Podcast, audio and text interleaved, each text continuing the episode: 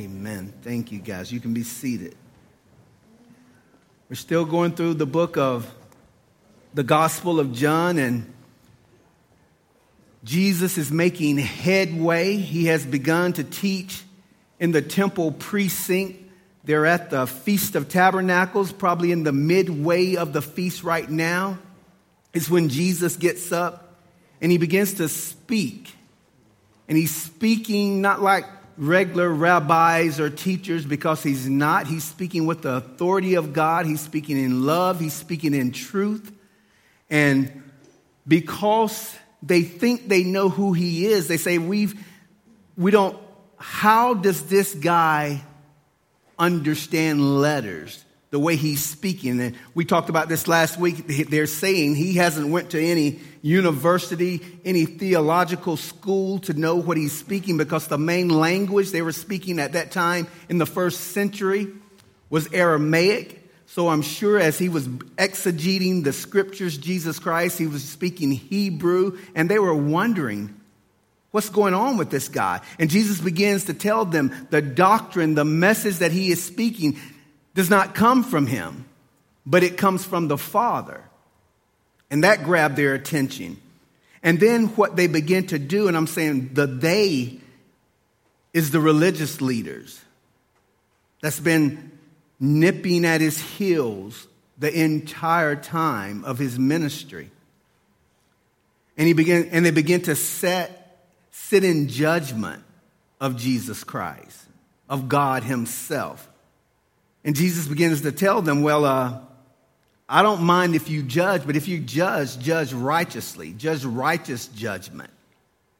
And he gives them an example, speaking of the Sabbath, how they've been condemning him for doing these wonderful miracles on the Sabbath.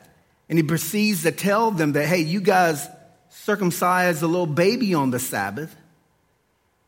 So why can I heal a, a man whole on the Sabbath. And so when he began to tell them that, they became even more angry.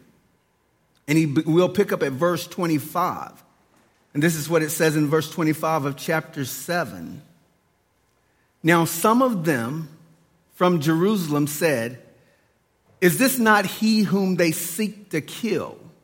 And please understand that there's many different opinions and accusations that are going on being tossed around throughout the crowd about Jesus. He's, he's finally came up. His brother says, Why don't you come up with us to the feast? And Jesus says, I'm not going now. It's not my time. It's not my hour.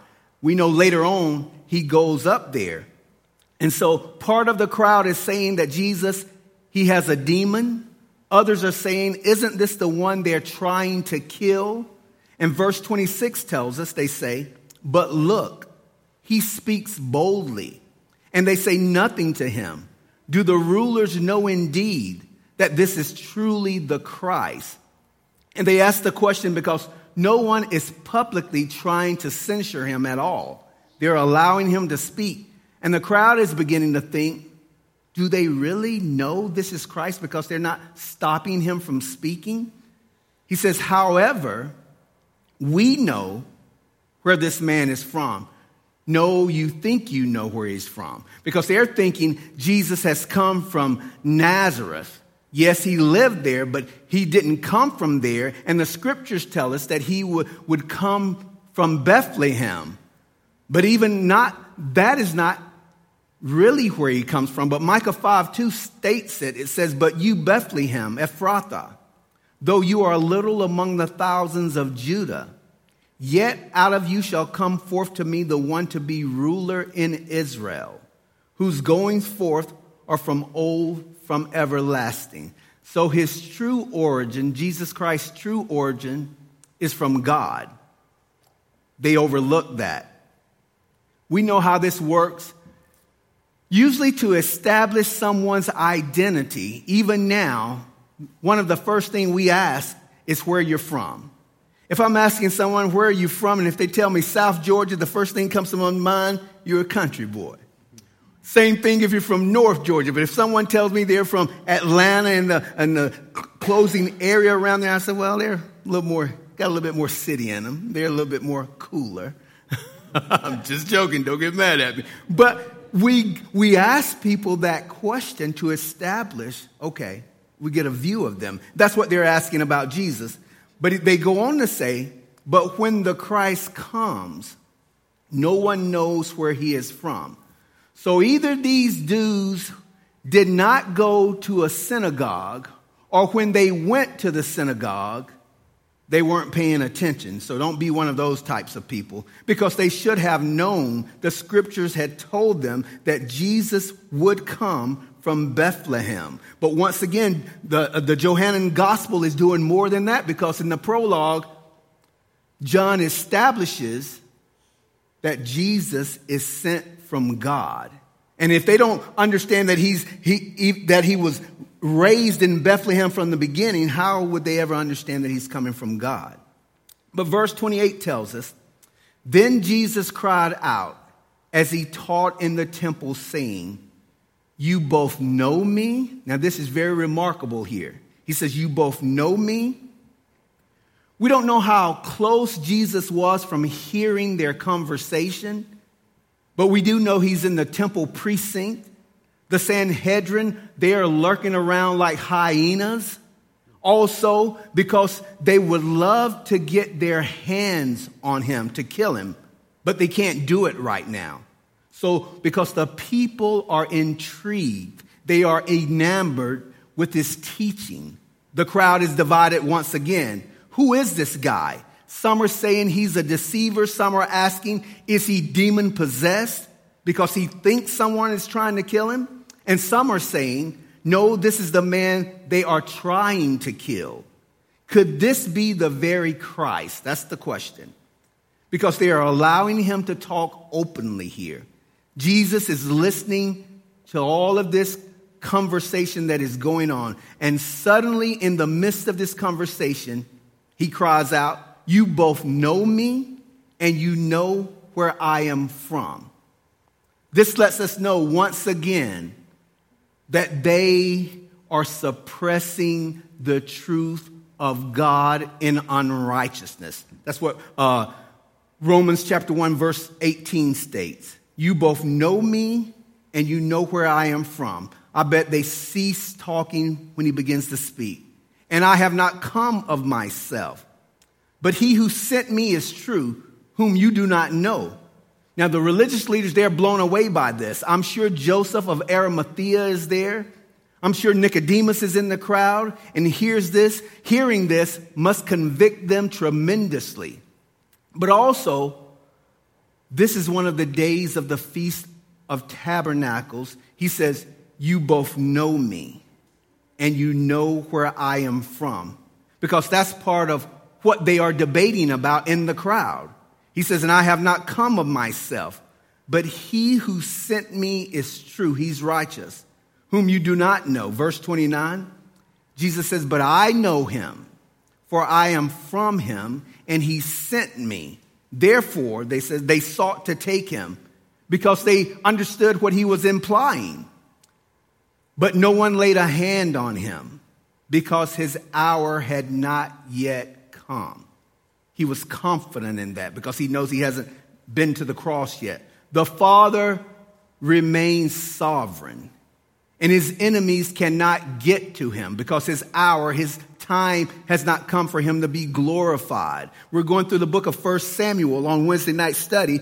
David tells uh, Jonathan as Saul is pursuing him, First Samuel chapter 20, uh, verse 3, latter part of it, is, David says this but truly as the Lord lives, as your soul lives, there is but a step between me and death.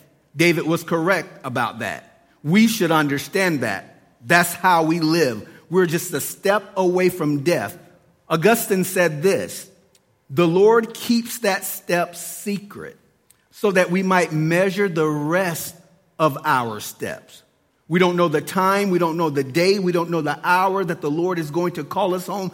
By not knowing that, we should walk circumspectly. Sometimes I say, Lord, you know, it might be good for someone as stubborn as me that you put me on my deathbed and you say in the next six months you're going to leave here. And that would give me plenty time to get my house in order, to be a praying man the way I should be, to let my words be full of grace, seasoned with salt the way they should be. And if, if, I'm, if I'm doing what Augustine said I should do, that's the way I should live every day. That's what David is saying here. That's what the Lord wants us to know. No man knows the day or the hour. And knowing that, believers should walk circumspectly, understanding that, yes, we're indestructible until the, until the Lord calls us, but more than that, since we don't know the day or the hour, we should live holy lives. That's what he's saying here. He says in verse 31 And many of the people believed in him and said, When the Christ comes, Will he do more signs than these which this man has done? So once again, they're divided. The Pharisees heard the crowd murmuring. And remember that word murmuring, they're debating who Jesus Christ is, murmuring these things concerning him. And the Pharisees and the chief priests sent officers to take him. So they have both the temple guards and the Roman guards delegated to go and grab Jesus at this time. Then Jesus said to them, verse 33, now them is inclusive. So it would include the officers, but not exclusively the officers. Some of the religious leaders, once again, are there. Joseph of Arimathea is there. Gamaliel probably is there. Part of the Sanhedrin is there. Of course, we know John, the apostle of love, is there because he's writing this letter 90 years of, of age. And I'm sure probably some of Jesus' family is there. Then Jesus said to them, I shall be with you a little while longer. And then, and if you have the New King James, there's probably other translation, the then is in italics, which means it's inserted there to give us a sense of what he's saying. So what he says is, I shall be with you a little while longer. And once again, it's present, present tense. And I go to him who sent me. So literally it says, I shall be with you a little while longer, and I am withdrawing to the one that sent me. Jesus says, You will seek me and not find me. And where I am, you cannot come. And I'm sure at this time they are asking, What is he talking about? Because you have to understand, He's standing right in front of them. Now, I'm sure Jesus is saying, Yet a little while, speaking in about six months, I'm going and I'll be paying your price, the price of the world for their sins. He says, I shall be with you a little while longer. And then once again, the then is inserted, trying to give us a sense of the, of the sentence. And I am presently withdrawing to the one who sent me. He's saying he's finishing his course and he's going back to the Father. He says, You will seek me and not find me, and where I am, you cannot come. And where I am presently, you cannot come. And what he's doing, it harkens all the way back when Jesus was speaking to Nicodemus in chapter 3, verse 13. He says this to Nicodemus No one has ascended to heaven but he who came down from heaven, that is the Son of Man who is in heaven. And I'm sure poor Nicodemus is saying, What are you talking about? You're standing right here. But Jesus is saying, I'm standing right here, but yet I'm still in heaven. That's why he was saying, What are you saying? It goes all the way back to the prologue in chapter 1, verse 18. Jesus explains the entire thing and he says, no one has seen God at any time. The only begotten Son who is in the bosom of the Father, he has declared him. The only unique Son who is in the heart of God was demonstrating God. That's what he's saying. So while I'm in your presence, I'm still in the bosom of the Father because what he's telling me to do, I'm doing it here on earth. Hear, O Israel, the Lord thou God, the Lord is one God. the Godhead. He's saying, Yes, I'm, I'm here now, but I'm also still in the heart of the Father. Verse 33, he says, I shall be with you a little while longer, and I am withdrawing to the one that sent me. He says, You will seek me and not find me. And where I am, he was somewhere right there, even though he was on earth. He was in the Father's presence, and right there he's saying, You cannot come to me. Then the Jews said among themselves, What is he saying? And what he's saying is, I'm standing in the Father's presence, right here, right now. I'm indestructible until my course is finished, and that's all of us. He sent me into this world. I am with you a little while longer I am in the process, even now, of withdrawing and going back to the Father, and you're going to seek me and not find me. And a matter of fact, because where I am, you don't have access to get there. What are they doing? They are rejecting God right in His presence. If you don't come to me, I'm the key, I'm the door, I'm the chief shepherd. You have no access to the Father. Then the Jews said among themselves, Where does he intend to go that we shall not find him?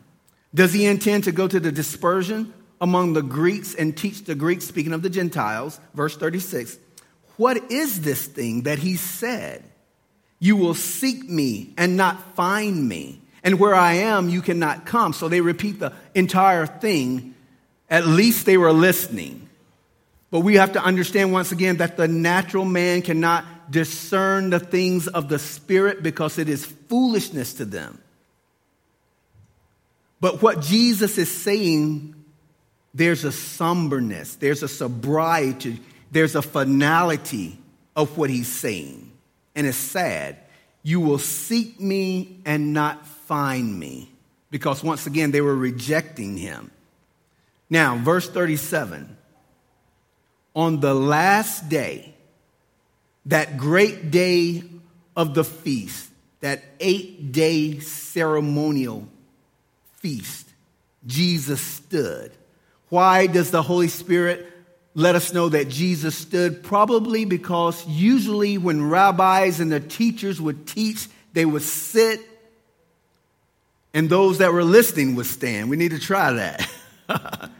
but now Jesus says he's been teaching, they've been listening, and all of a sudden he stands and he takes the posture of a prophet. Because what would a prophet do? They would declare the words of God. So he stands and he begins to speak. On the last day, that great day of the feast, Jesus stood and cried out, saying, If anyone thirst, let him come to me and drink. He who believes in me, as the scripture has said, out of his heart will flow rivers of living water. Jesus had watched this seven day ritual, well, eight day rituals. He's watched it for seven days. And he's standing here in the midst of the people. And he knows what Paul will write later when he writes to the church of Corinth. And that rock was Christ. And just as in the Old Testament, when Moses was commanded, remember that? Moses was commanded to smite the rock initially in order to satisfy the thirst of the people. What did he do? He smote the rock first, but remember, there was a second time in that wilderness wandering when once again the children of Israel was thirsty. And we know, if we know anything about the children of Israel, we know they were whiners and complainers in that wilderness wandering just like we are. That's what they were doing. And you know, it's hard to serve anyone when they're whining and complaining. But still, God wanted to supply their needs. They needed water. God knew that. He loved the children of Israel whiners and complainers as they were. And what does he do? He tells Moses to go this time and speak to the rock, and water will come forth. Once again, Moses has just about had enough of these people. Since they parted the Red Sea, it's amazing to me, it's astonishing to me when you go back and read the Old Testament account of this. As soon as they parted the Red Sea, C.H. Mackintosh said, when God was creating the world, everything was fine until he put man in it. And the moment he put man in it, there was complaining. And so, as soon as he parted the Red Sea and puts their foot on the other side, they begin to complain the entire time. And the Lord is still taking care of them. But this time, God tells Moses, Moses, don't smite the rock, just speak to the rock, and water will come forth. Numbers 20:10 tells us what happens. Moses says this because he's upset, he's angry, he's frustrated. We've all been there. Hear now, you rebels. Must we bring water for you out of this rock? He messes up twice here. Most people speak about the analogy, the imagery that, that Moses has just blown, and we'll look at that. But Moses also blows it by saying, Must we? as if he's part of the Godhead. He can't bring water out of anything. But he says, uh, uh, Add me to this also. And he smites the rock the second time. And because God is still gracious, he allows this water to flow and satisfy the people. But then he said, Moses, come over here for a minute. Let me talk to you for a moment here. I thought I told you to speak to the rock but you smote the rock. And I'm sure Moses said, Speak, smoke, what does it matter? I'm upset. The people are crazy. I did it. But it matters because once again, it breaks the imagery. Jesus Christ was gracious. He is gracious. Jesus Christ is loving. God becomes man and takes the entire sin of the world. He was smitten for us, you guys. You know this. He doesn't need to be smitten again. All we as children of God need to do now is go to Him, speak to Him in His will, and He will supply all of our needs according to His glory by Christ Jesus. We can take that to the bank. He will do that. My problem is I want more than my needs. And he's gracious sometimes to give me those things. But I have to size it down. No, he's going to supply my needs, and that's what matters. And he does that. And so, Moses, for this, you can't go. You can't enter into the promised land. Now, after the water comes out, and this is the memorial of that. And they've been doing this at the Feast of Tabernacles for seven days. And I told you guys, every day they would go from the temple precinct down the stairs, all the way down to the pool of Siloam, and bring water up and pour it on the right side of the altar with wine and water. But on that last day, that eighth day, they would be blowing trumpets. They will be singing praise songs, just full of festivities going on. But on that last day, it was a somber and solemn moment. No singing, no trumpet blast, nothing going on. And they would still make that march down to the pool of Siloam and they would pretend to gather water. And they would go to the right side of the altar and pretend they were pouring the water out. It was at this moment that Jesus Christ stands up. Because what they're saying Yes, Yahweh provided for you physical water, and the same way He provided physical water for your wilderness wandering, He will provide spiritual water for us. That's the imagery, that's the type, that's what He means here. And He says, If any man thirst, and for eight days, he's been watching a religious ceremony. And he knows they are in dire need of this spiritual drink. In essence, he's saying, You're thirsty and I know it. You're spiritually thirsty in the same way our forefathers were physically thirsty. What's the solution? Because they need to know. Jesus says, Come to me and drink. And how does one drink? Once again, it is to assimilate something to become a part of my life. We must partake of Jesus Christ. We must repent of our sins and ask Jesus to come into our lives. That's what Jesus is here for. That's what he said. How does, how does one do that? By believing in him. And when a person believes in him, what happens is this torrent of living water comes out, comes out of their life. When Jesus taught about the baptism of the Holy Spirit in Acts chapter 1, he spoke to it as a provision of God of power to be a witness to him in Jerusalem, in Judea, in Samaria, and to the ends of the earth. That's what he said. The two hardest places for me to be a witness for the Lord is at home consistently every day and when I'm far away where nobody knows who I am, that's when temptation comes. At home every day, you know me, you know my behavior, you know how I act, so hey, the Lord is saying, no, you, you need to be a witness first in Jerusalem.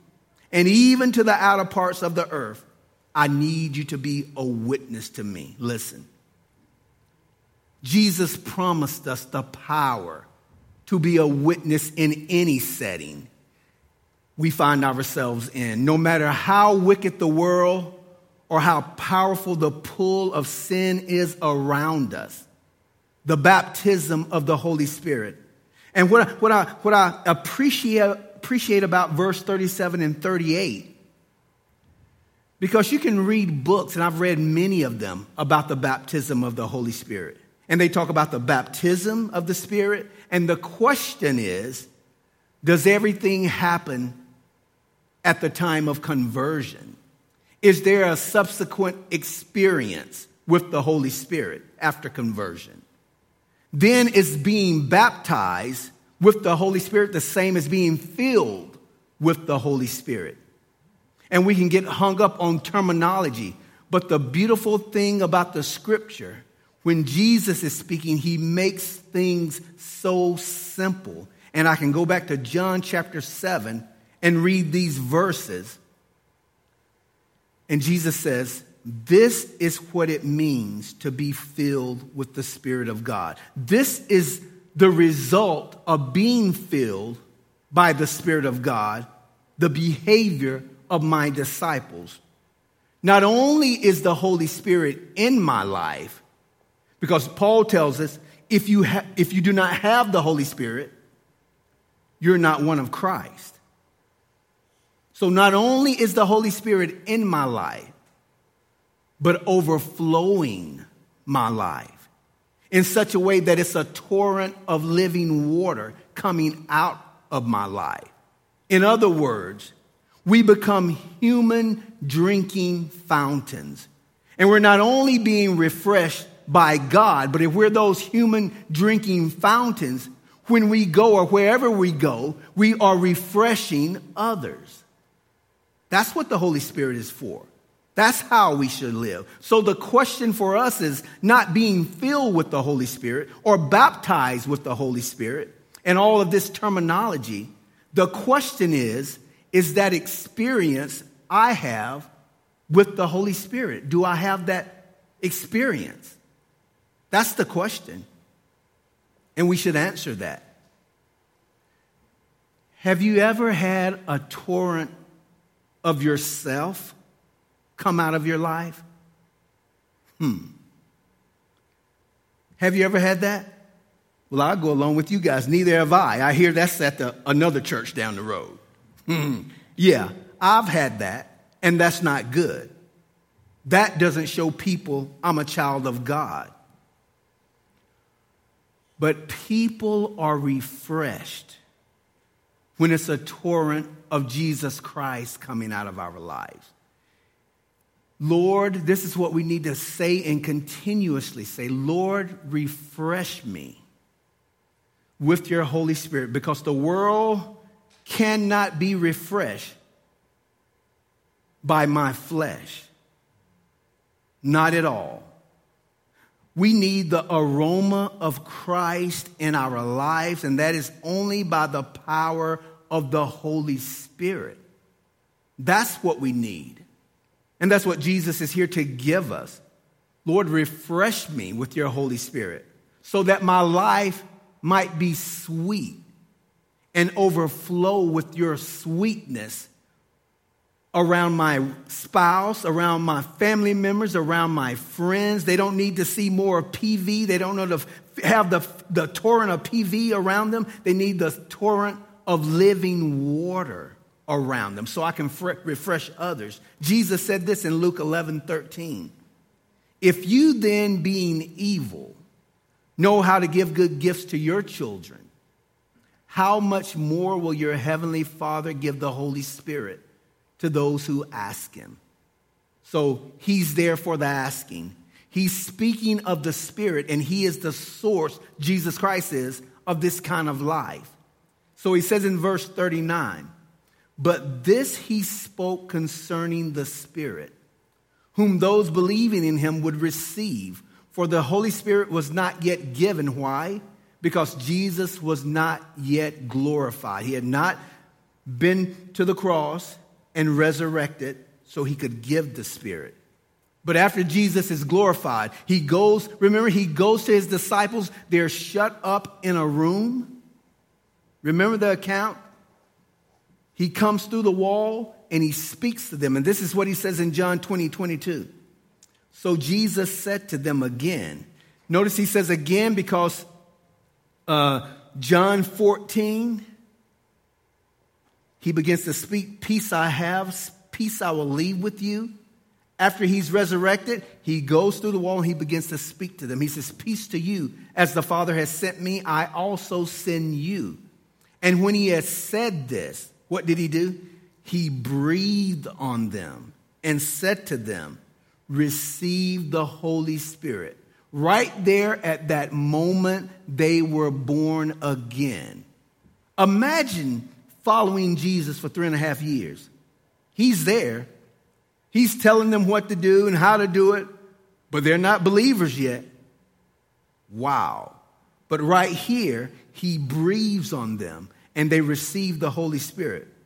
But even, this is my point, but even after he had breathed on his disciples and they were born again, Luke chapter 24, verses 46 through 49, Jesus tells them, Then he said to them, Thus it is written, and thus it was necessary for the Christ to suffer and to rise from the dead the third day, and that repentance of emissions of sins should be preached in his name to all nations, beginning at Jerusalem. And you are witnesses of these things. Behold, I send the promise of my Father upon you.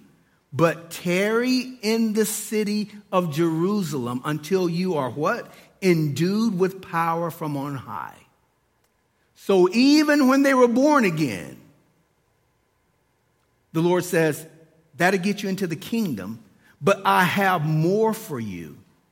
I want you to have some people call it this second blessing of the Holy Spirit when the Holy Spirit comes upon you. And that's truly when you become a witness, an effective witness anyway for Christ.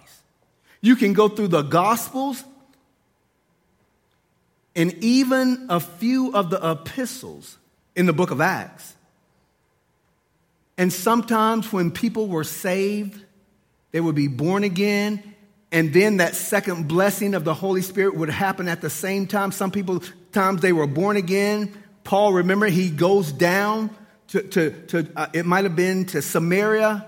Peter or Paul, goes down to Samaria, lays hands on them, and then they receive the Holy Spirit. They were born again, but they received the uponness, the epi, upon them of the Holy Spirit to be effective witnesses. That's what the scripture teaches. That's my question to you guys. Do you have this torrent of living water inside of you to be an effective witness for Christ? That's necessary. It seems like with the uponness of the Holy Spirit, we truly become effective witnesses of Christ. I was talking to this guy at a memorial yesterday, and he says, Yeah, you know, I've been a Christian now for 10, 12 years. I, I was on fire for the Lord when I first got saved, two or three years, and now this world has just beat me down, but I'm still a believer. I don't witness, I don't do this, I read my Bible occasionally. That's not an effective witness. That's floating down that little rod at SeaWorld, or I guess they still have it at Six Flags, the lazy river and you're just floating. I'm kicked back. I've got my ticket. Is that all the Lord wants his disciples to do and to be once we become believers? No. He wants us to be the same thing Jesus was an effective witness to share the gospel. It's not enough that my mom or dad, my sister or brother is a believer. And I probably had nothing to do with it. My point is, you're still living. We're still living. We're still on this planet. So the Lord has something for us to do. We are trees of righteousness. If we have that torrent of living water inside of us, that won't keep, keep me at home. I'll be an effective witness for Christ. That's what he's saying here. We are here to make Jesus Christ famous. The world doesn't need more of me, the world needs more of Jesus Christ so that they will come to him. He says in verse 39, But this he spoke concerning the Spirit, whom those believing in him would receive, for the Holy Spirit was not yet given because Jesus was not yet glorified. Therefore, verse 40, many from the crowd, when they heard this saying, said, Truly, this is the prophet. Yeah, they're right. Others says, This is the Christ. But some said, Will the Christ come out of Galilee? Has not the scripture said that Christ comes from the seed of David and from the town of Bethlehem, where David was? So there was a division among the people because of him. Now, some of them wanted to take him, but no one laid hands on him. His hour had not come. Then the officers, I like to call them the bouncers, came to the chief priests and Pharisees, who said to them, why have you not brought him? Because they, were, they, they sent them to bring Jesus. The officers answered, No man ever spoke like this man. Wow. Amazing. I love to hear him speak to me. Early in the morning, I can be myself and I can just let him pour into my life. He says, No man ever spoke like this man. Luke 4 28 at the beginning of it says this So all bore witness to him and marveled at the gracious words which proceeded out of his mouth. Boy, my wife wished that was me. I, will tell on myself because all the time I don't give gracious words. I can say the right thing, but I can say it in a way of, oh, okay, I'll say it. But he, Jesus Christ was famous for the gracious words that proceeded out of his mouth, you guys. Because he was always in the bosom of the Father, and it was his will to please him. That's the goal. That's the lifestyle we want.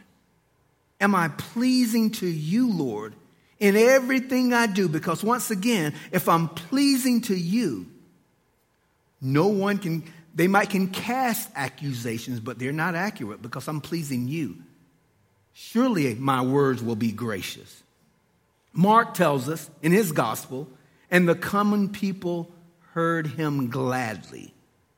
And Jesus also spoke with authority. Paul tells us to let our words be full of grace. You know, the rest seasoned with salt. Paul's all, he also says, speak the truth in love. We can do these things when the Holy Spirit, when that torrent of living water is bubbling up inside of us. But I'm here to tell you, you can't do it as often and the way you should do it if he's not. Oh, yeah, he might be in you. You might can float, and notice I'm saying might. You might can float down that lazy river until he calls you home. But I want Victor Allen Summerhour wants to know when I lay my head on that pillow and it's time for me to give up the ghost. I heard one preacher say, I want to have walked with him so much and get to the other side. And it's just an analogy because he'll be walking with me. He says, I can see the stepping stones on which to go to the other side. He says, when, you, when you've been floating down that lazy river all your life as a believer and you have to cross to the other side, you're just taking steps of faith because you can't see those stones. I want to know that I know that I know that absent from the body, present with the Lord because of my walk with the Lord. And I can know that. And we should know that. And that takes living, sanctified, set apart life. That takes living for Jesus Christ and not for self. And it's hard to will that. I'm going to do it, Lord. I'm going to do it, Lord. I'm going to do it, Lord. F- failure, failure, failure. God is saying, no, it shouldn't be like that. I'm in you. And this torrent of living water in, is inside of you. And I'm giving you everything you need to do to be that witness. That's what he's saying. And you want to be that witness. And that and you know that's pleasing to the Lord. And that's what drives us. It is God who works in us to will and to do of his good pleasure. I don't do it, but because I want to please the Lord, he has given me everything I need to do it. That's what Jesus is saying. It's not a labor, it's a wanting. Lord, I need this torrent of living water inside of me because church is beginning to be a, a drudgery. Reading my Bible is becoming bland, and I do it, but I get nothing out of it, and, and you seem distant. And Jesus, even for the believer, he's saying, Come and drink of me. I will revive you, I will refresh you. That's what he's saying. So he picks up in verse 47. Then the Pharisees answered them, Are you also deceived? Have any of the rulers or the Pharisees believed in him? So they begin to, to be scornful for anyone who might believe in Jesus. But this crowd that does not know the law is accursed. These, these are the common people, the little people, but all of the intellectuals and the shakers and movers of the world, those, the elite, we're not running after him. He's nobody to us. We're our own God. That's what they're saying. We will not have this man reign over us because I'm smarter than to believe all of this foolishness about this man being God.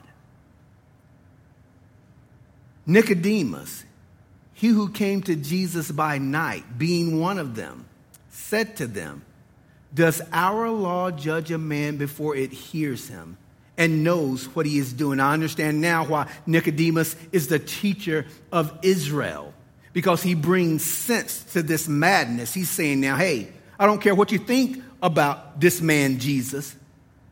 But he takes them back to the scriptures. The scripture says, whether you believe it or not, we have to judge this man by what the law says, not by your opinion. And he says in verse 52 they answered and said to him, Are you also from Galilee? Search and look, for no prophet has arisen out of Galilee. Is that correct? These are religious leaders. These are guys who should know these things. And I'm just a knucklehead. And one guy comes to me very quickly Jonah. So they miss Jonah and they probably miss Nahum. But see, when you come in to the equation with preconceived ideas, you'll go for your preconceived ideas. You don't want to hear the facts of things. And that's their problem here. They had this hatred for Jesus Christ, and they were blinded by their own hatred. Matthew Gospel tells us that when Jesus was uh, Pilate had come to arrest Jesus, and Pilate is really wanting to let Jesus go free. Matthew 27 18 tells us this For he knew, speaking of Pilate, that they had handed him over. Why? Because of envy. They didn't want their religious order to come tumbling down. They liked their religious status and, and their prestige and all of the other things the world could give them. And all of that religiosity was about to be tumbled down. And they didn't want that. And it was because of envy. But remember, at the beginning of this account, Jesus said this You both know me and you know where I am from. They knew Jesus Christ was the Messiah, but they wanted to reign over themselves. That's the issue. What about you this morning? What about you this morning? If there's anyone here or watching that have not given their lives to Jesus Christ, the only reason is for you're wanting to reign over yourself, and that's what you're doing. I will not have this man to reign over me. There's a terrible destination that you're going to if you don't allow Jesus Christ to reign over you. And that's hell. Because we've all sinned and fallen short of the glory of God. No matter how morally good you may think you are, the righteousness is God. And if we don't repent of our sins and give our lives to Jesus Christ, you know nothing of this torrent of living water. You face an eternity in hell. What about believers? You say, I'm saved, I'm on my way to heaven. But Jesus says there's more than that. That the Holy Spirit is in us. Yes, we're sealed with the Holy Spirit till the day of redemption. But truly, there is a second blessing, and it's that blessing that we need every day that torrent of living water that's inside of us that makes us excited. No matter what's going on in our life, there's something there's someone, not something, there's someone that God can give us and will continuously keep us motivated to be a witness. And that is the epi, the uponness of the Holy Spirit. That's ours for the asking. That makes us effective witnesses. And that's what we are called here to be. That's the truth. But we can't do that. We can't be that if we don't allow the Holy Spirit to come upon us and make us effective witnesses. Paul says this being filled with the Holy Spirit. We need to be continuously filled with the Holy Spirit upon us.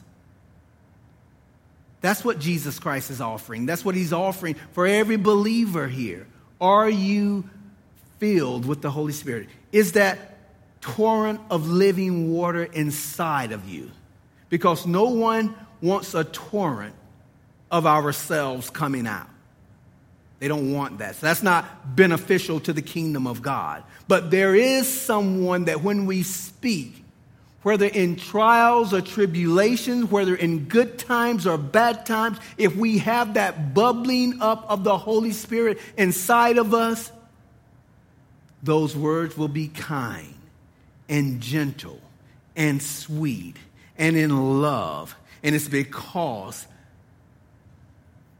I'm walking side by side, step by step with God, and I don't have to bring up the gospel of Jesus Christ. People will say that guy, that girl, that man, that woman is something different about them.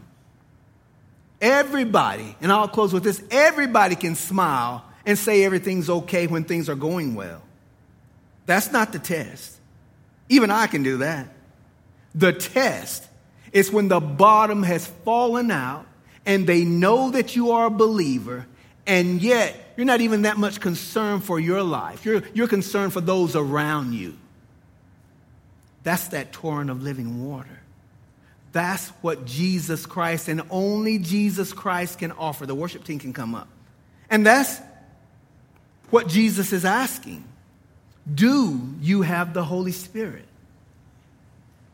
Are we being effective witnesses for Him? Or are we just floating down the lazy river and say, I've got my ticket? Meditate on these things, understand what the Lord has for us. We need to be continuously filled with His Spirit because things aren't going to get better. Things aren't going to get better. And for us to be the salt and light of the earth that Jesus has called us to be, we can't be like the church of Laodicea. I'm rich, in need of nothing. Mm-mm. Jesus says, But you're naked and you're blind, and you don't even know that you need me. We need him. We need him every day, every second of every day. And we need to let him have his way in us that we might be effective witnesses. Let's pray. Father, I'm reminded of a man who said, Yeah, I was, I was a believer, been a believer for 15 years, 20 years. I knew I was saved, but it wasn't until I asked for the Holy Spirit to come upon me to make me an effective witness, to make me a better husband, a better father. It wasn't until then that I knew what living for Christ was all about. It's hard picking up our crosses every day and following you, Jesus. How much sweeter it is when we allow the Holy Spirit to have his way, to come upon us.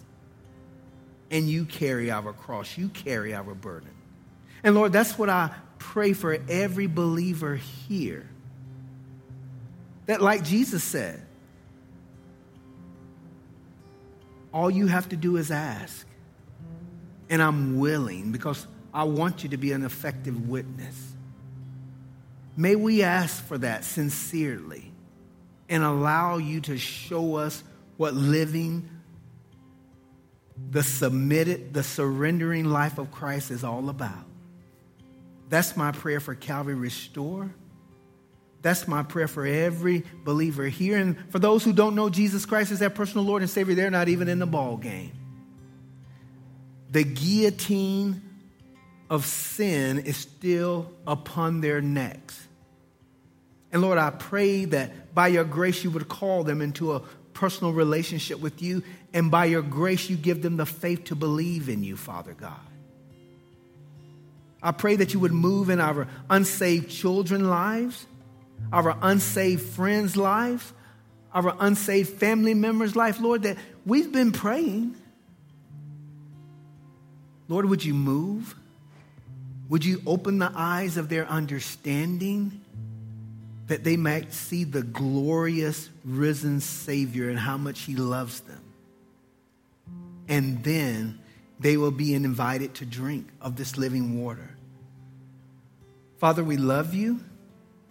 Give us a heart for you, and everything else will come together. Seek first your kingdom and its righteousness, and all these other things will be added unto us. May we love you with a full heart and that you will have your way in us. And we ask all of these things through Jesus Christ, our Lord and Savior, to the Father God. Amen. Let's